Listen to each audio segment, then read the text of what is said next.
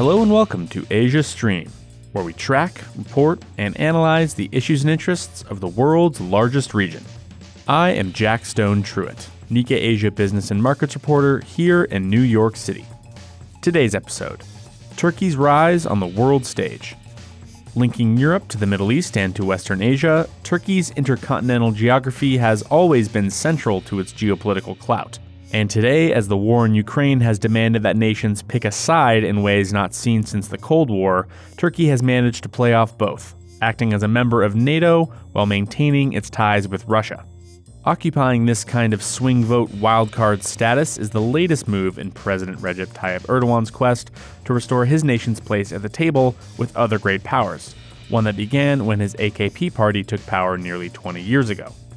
Today, we take a look at Erdogan's grand vision for his country, its role in Asia and the rest of the world, and whether or not the multitude of problems he faces at home will finally catch up to his political ambitions. You're listening to The Sound of Asia, streaming in your ear. From Nikkei Asia, this is Asia Stream. A reminder that Nikkei Asia is currently offering an exclusive discount for our podcast listeners. Get three months of our award winning coverage for just $9. To redeem, just click the link in the episode description. In 2010, a notorious leaked memo from the U.S. ambassador to Turkey said that the country's foreign policy had Rolls Royce ambitions, but the resources of a rover. Now, if that were ever true, it certainly is not the case today. Turkey has elbowed its way to greater prominence since Russia invaded Ukraine just over six months ago by navigating both sides of the war. It has condemned the invasion and sold deadly drones to Ukraine, but refused to join the sanctions regime against Russia. This strategy has upset just about every stakeholder along the way, including its NATO allies, but has also left it as the sole nation with enough of a relationship with both Ukraine and Russia to lead negotiations between the two. Well, UN Secretary General Antonio Guterres is set to meet with Ukrainian and Turkish presidents today. Erdogan is meeting with Russian President Vladimir Putin, and those meetings are raising concerns that Putin could strengthen economic ties with Turkey, which is a member of NATO. But Erdogan's big ambitions for Turkey were growing well before the war in Ukraine. In recent years, Turkey has solidified its influence as a leading power of the Muslim world. Erdogan has put great diplomatic effort into restoring ties with regional powers in the Middle East, like Saudi Arabia, the UAE, and Egypt, and towards beefing up alliances with Turkic nations in Central Asia. Beyond its backyard, Turkish Islamic charities have helped spread its influence in places as far away as Myanmar and parts of Africa. Domestically, Turkey's economy is rapidly growing. Recent numbers indicate its GDP grew at a nearly 8% clip in the second quarter of this year, outpacing most of the G20. But this growth has been undercut by devastating levels of inflation, and the Turkish lira has been nosediving in value since last November. The Eurozone is Turkey's biggest trading partner, and Europe owns much of Turkey's debt. So, if the country's inflation crisis triggers a broader economic meltdown, that could spell trouble not just for Europe, but the global economy. Economic issues have already put pressure on Erdogan and his AKP party, who face elections next year the vote is shaping up to be a referendum on Erdogan's unorthodox economic policies, which have exacerbated inflation, as well as the broader human rights violations that have happened under his watch. In his eight years as president, Turkey has slid towards authoritarianism as Erdogan has stifled press freedoms and persecuted dissenting voices, even forcing thousands of academics and politicians to step down and, in many cases, face imprisonment. So, if you're not already paying attention to Turkey, or Turkiye, eh? its Turkish name, which the government has asked the international community to start using, you should. And to take a closer look ourselves at this rising republic, we'll be hearing from Nikkei Asia correspondent in Istanbul, Sinan Tavşan. But first, let's hear from Asia Stream correspondent Monica Hunter Hart, who's actually just reporting in Turkey. Monica, welcome back to the studio. Thank you so much. It's good to be back. So, you're the first member of the Asia Stream production team here in New York to actually report for us abroad. That's right. It was a cool experience. Uh, among other things, I was taking a look at Turkey's economic problems. I know that the focus of the episode today is on Ankara's growing power and influence, but of course, that's not the entire story of what's happening in Turkey right now. The country is also severely struggling with breakneck inflation, which only seems to be getting worse. That's right. When I lived in Turkey six years ago, the exchange rate was about three lira to one dollar. And this week, it's over 18 lira to the dollar. Wow. Yeah. It really hits you, of course, when you go shopping. Uh, I went to a bazaar in one of the country's medium sized cities with my friend and translator, Muhammad Ali Chinar, and brought a mic with me so that we could talk to some of the vendors. And what did they have to say? People are definitely struggling. It's maybe best summed up in the most memorable conversation I had, which was with a woman who sold vegetables, cucumbers and lettuce mostly. She went on a rant to me and her friend. She said, Seeds are expensive, electricity's expensive, fuel's expensive, employees are expensive, and there are fewer people in the bazaar. I don't know what the F we're going to do. Tohum pahalı, elektrik pahalı, mazot pahalı, işçi pahalı, pazar yok ne bakacağız. Son sözü niye değildi? Aha değmedim işte. We are here in the city of Uşak, Turkey, in western Anatolia. This is the Çarşamba Pazar, or Wednesday Bazaar, that happens, as you can guess, weekly in Uşak. It's the biggest bazaar in Uşak. So we're here to understand how prices have been changing in Turkey and to hear a little bit about how people have been affected and how it's affected this bazaar. Sen Amerika'ya söyle Türkiye iyiye gitmiyor. He said that like tell the Americans Turkey is not going well right now.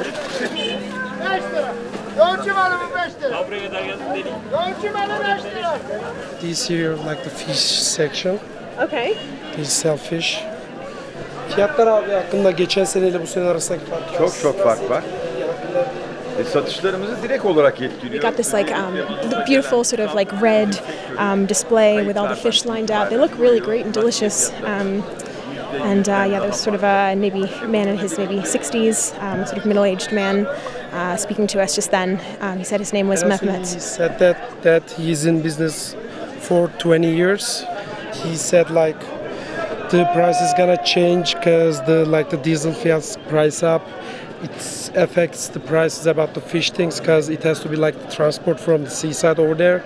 And last year, just people just came by with the like the 50 Turkish dollars and buy their cheese and olives and like the uh, fruits and vegetables and also like the fish and everything. But in these days, if people have like 200 Turkish liras, they just got like the fruits and vegetables and nothing else. And he said uh, his job kind of losing uh, at least like 20 percent. Haydi bağlan 5 3 10 liraya buyurun. 10 lira 10 lira beğendiğin fasulye 10 lira. All right, well, um, signing out here at the Uşak Pazar.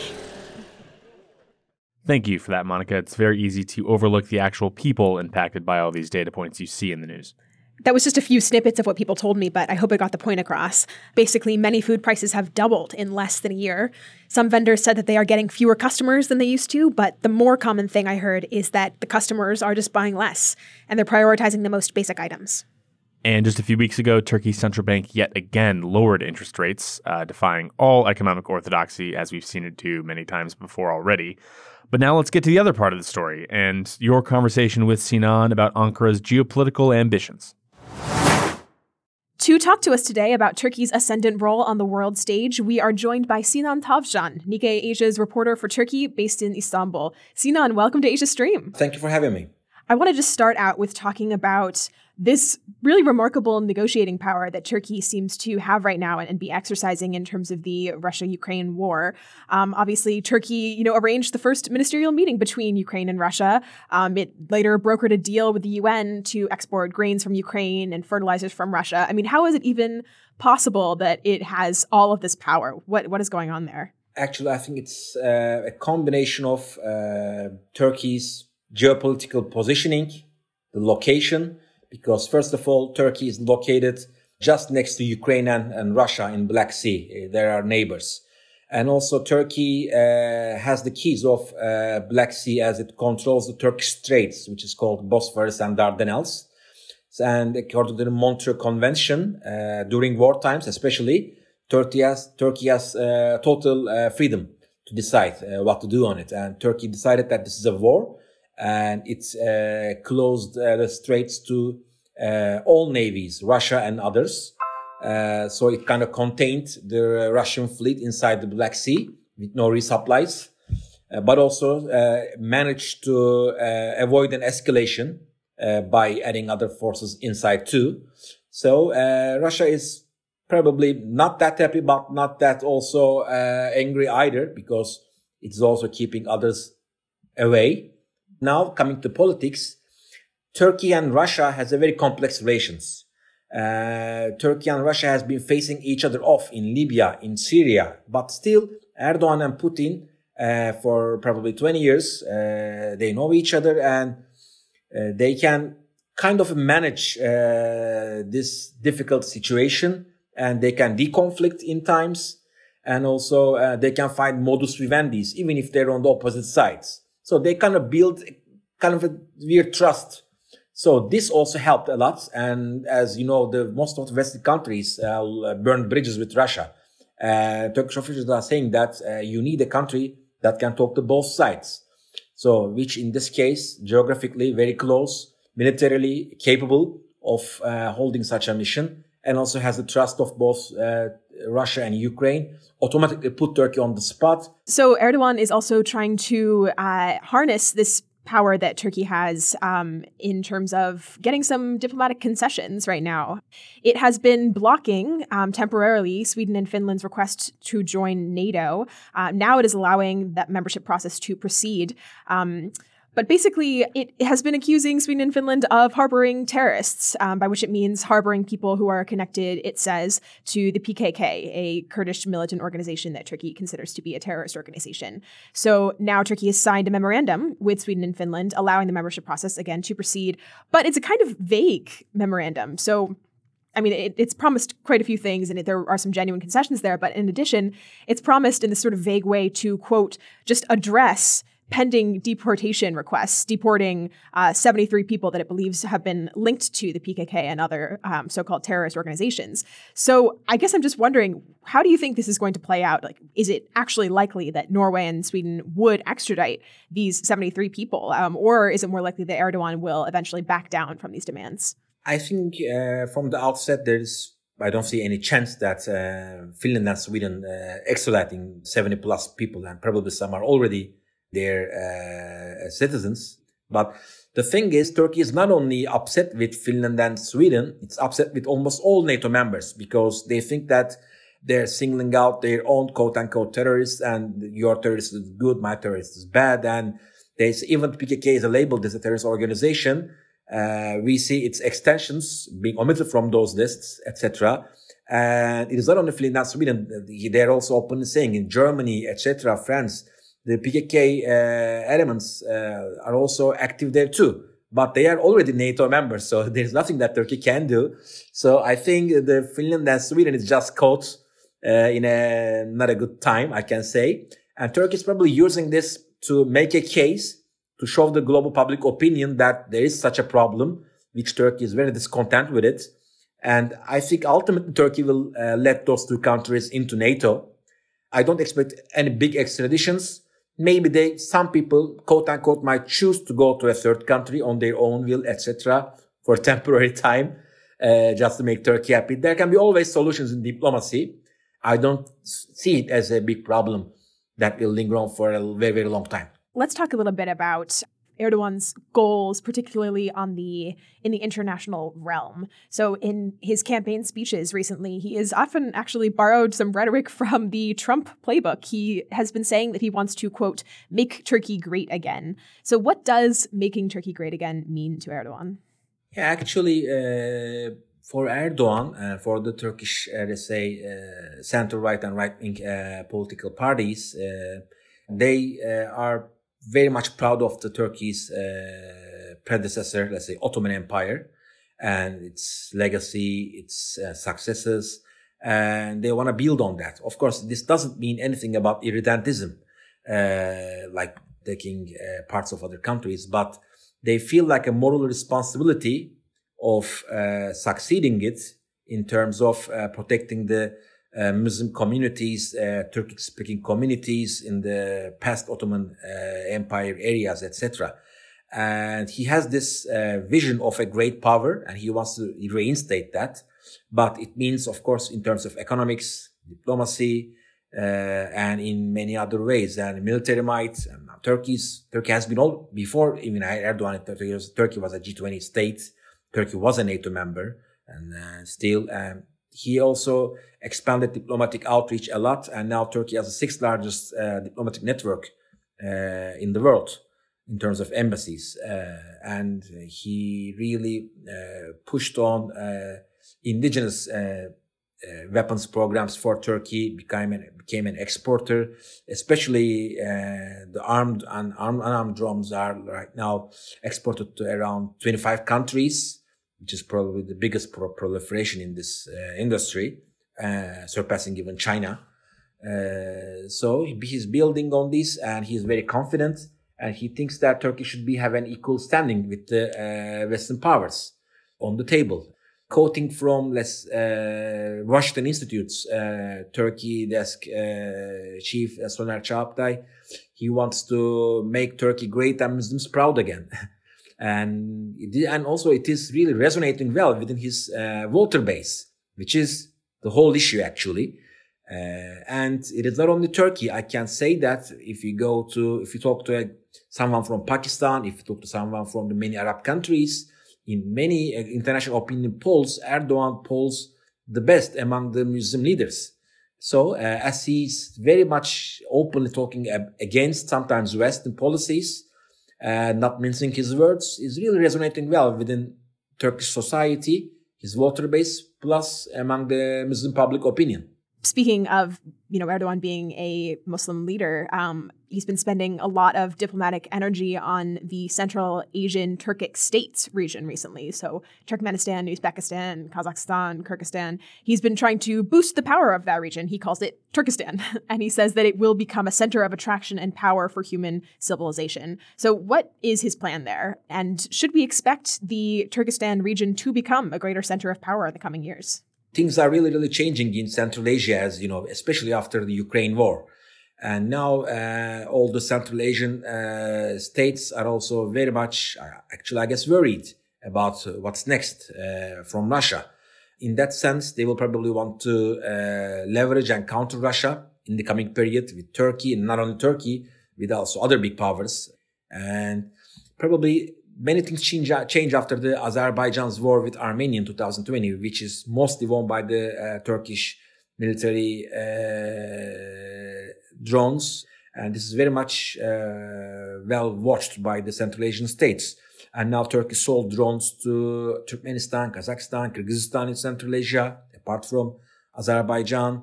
And um, there is an organization called Organization of Turkic States, which had the name uh, of Turkic Council until last year. And there is the next uh, summit of heads of states in November in Uzbekistan.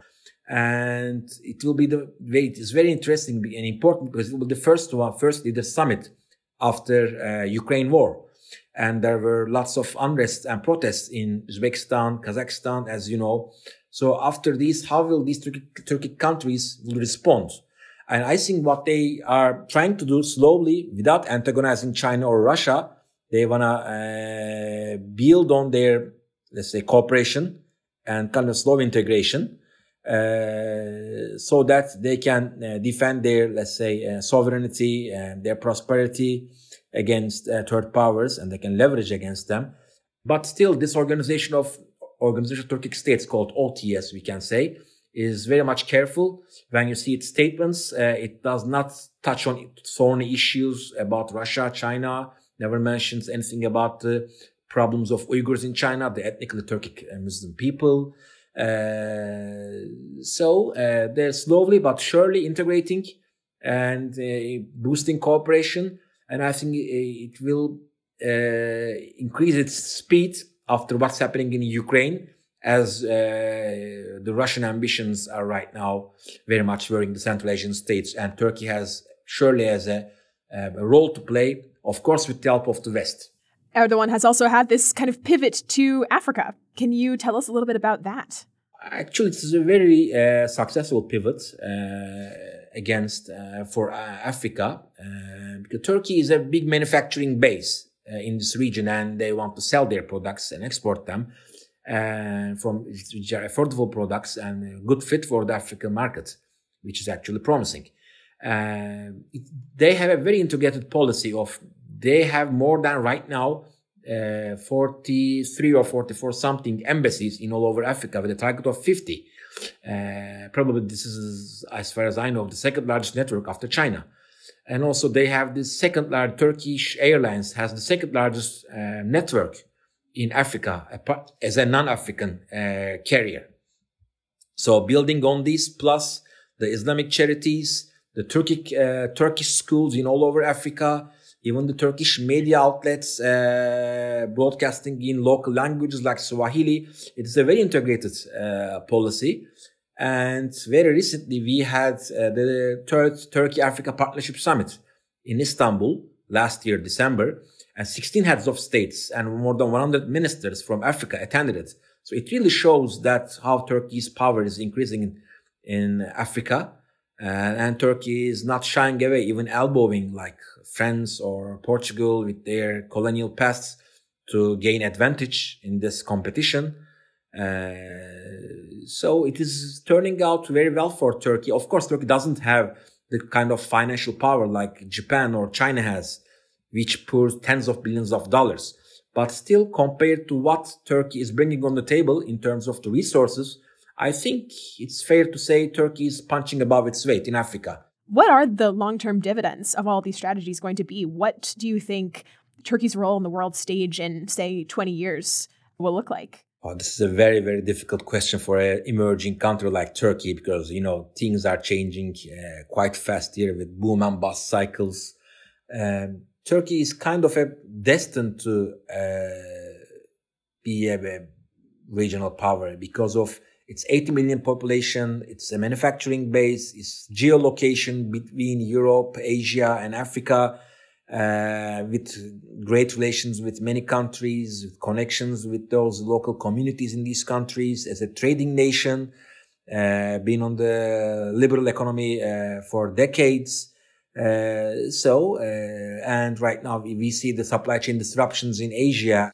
I just wrote a re- report that how many countries are shifting uh, orders to Turkey uh, from Asia to fill in the orders for Europe.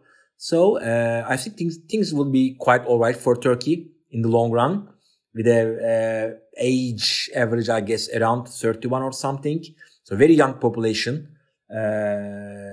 So uh, I'm really optimistic in the long run uh, for Turkey. And but I think we have to again find a way to mend fences with our Western allies, uh, Europe and US, which can bring us the much needed uh, know-how, uh, technologies, uh, finance, capital. So if we can, let's say, play our cards well and have a good working relation with the West I think Turkey would be quite all right. So I want to zero in on Erdogan for a few minutes um, because it's really big year for him and for the party that he founded, the AKP or the Justice and Development Party. So the AKP, um, in a couple of months, will have ruled Turkey for 20 years.